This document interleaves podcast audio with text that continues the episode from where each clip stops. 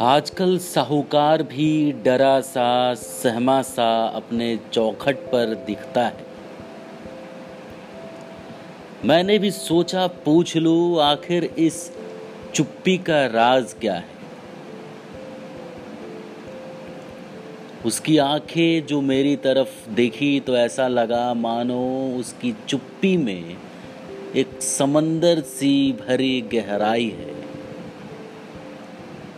कह तो सकता है मुझसे वो, लेकिन बस ठिठक सा गया है।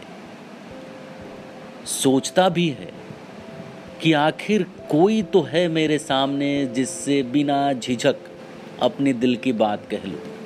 लेकिन डरता तो है कि कहीं इस साहूकारी की पदवी न छिन जाए उससे। आखिर सोच कर भी क्या मिलता उसको? बस मेरी आँखें यूँ ही उससे पूछ रही थी कि आखिर सोच कर भी क्या मिलता उसको? क्योंकि ज़िंदगी की आहें बस ऐसी ही निकल रही थी।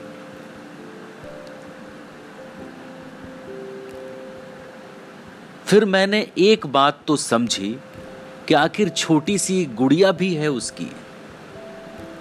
कहीं अपने सपने, अपने पैसे और चंद दीवारों से लिपटी अरमानों को वो अपनी सिस्कियों में समेट कर बस सोचता तो होगा। कैसे कहूँ तुझसे कि हाँ मेरे अरमान भी कुछ तेरे ही जैसे हैं। काश कि उस समय तुम मेरे बात को समझ जाते। तो आज दूर दराज खड़े ऐसे हम दोनों एक दूसरे को निहार नहीं रहे होते।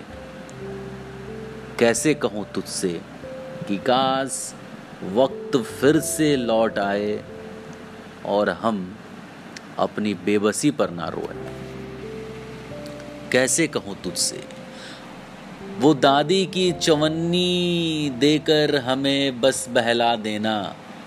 और लाला की दुकान से नींबू रूपा चॉकलेट लेकर दोनों हम मस्ती में झूम जाते।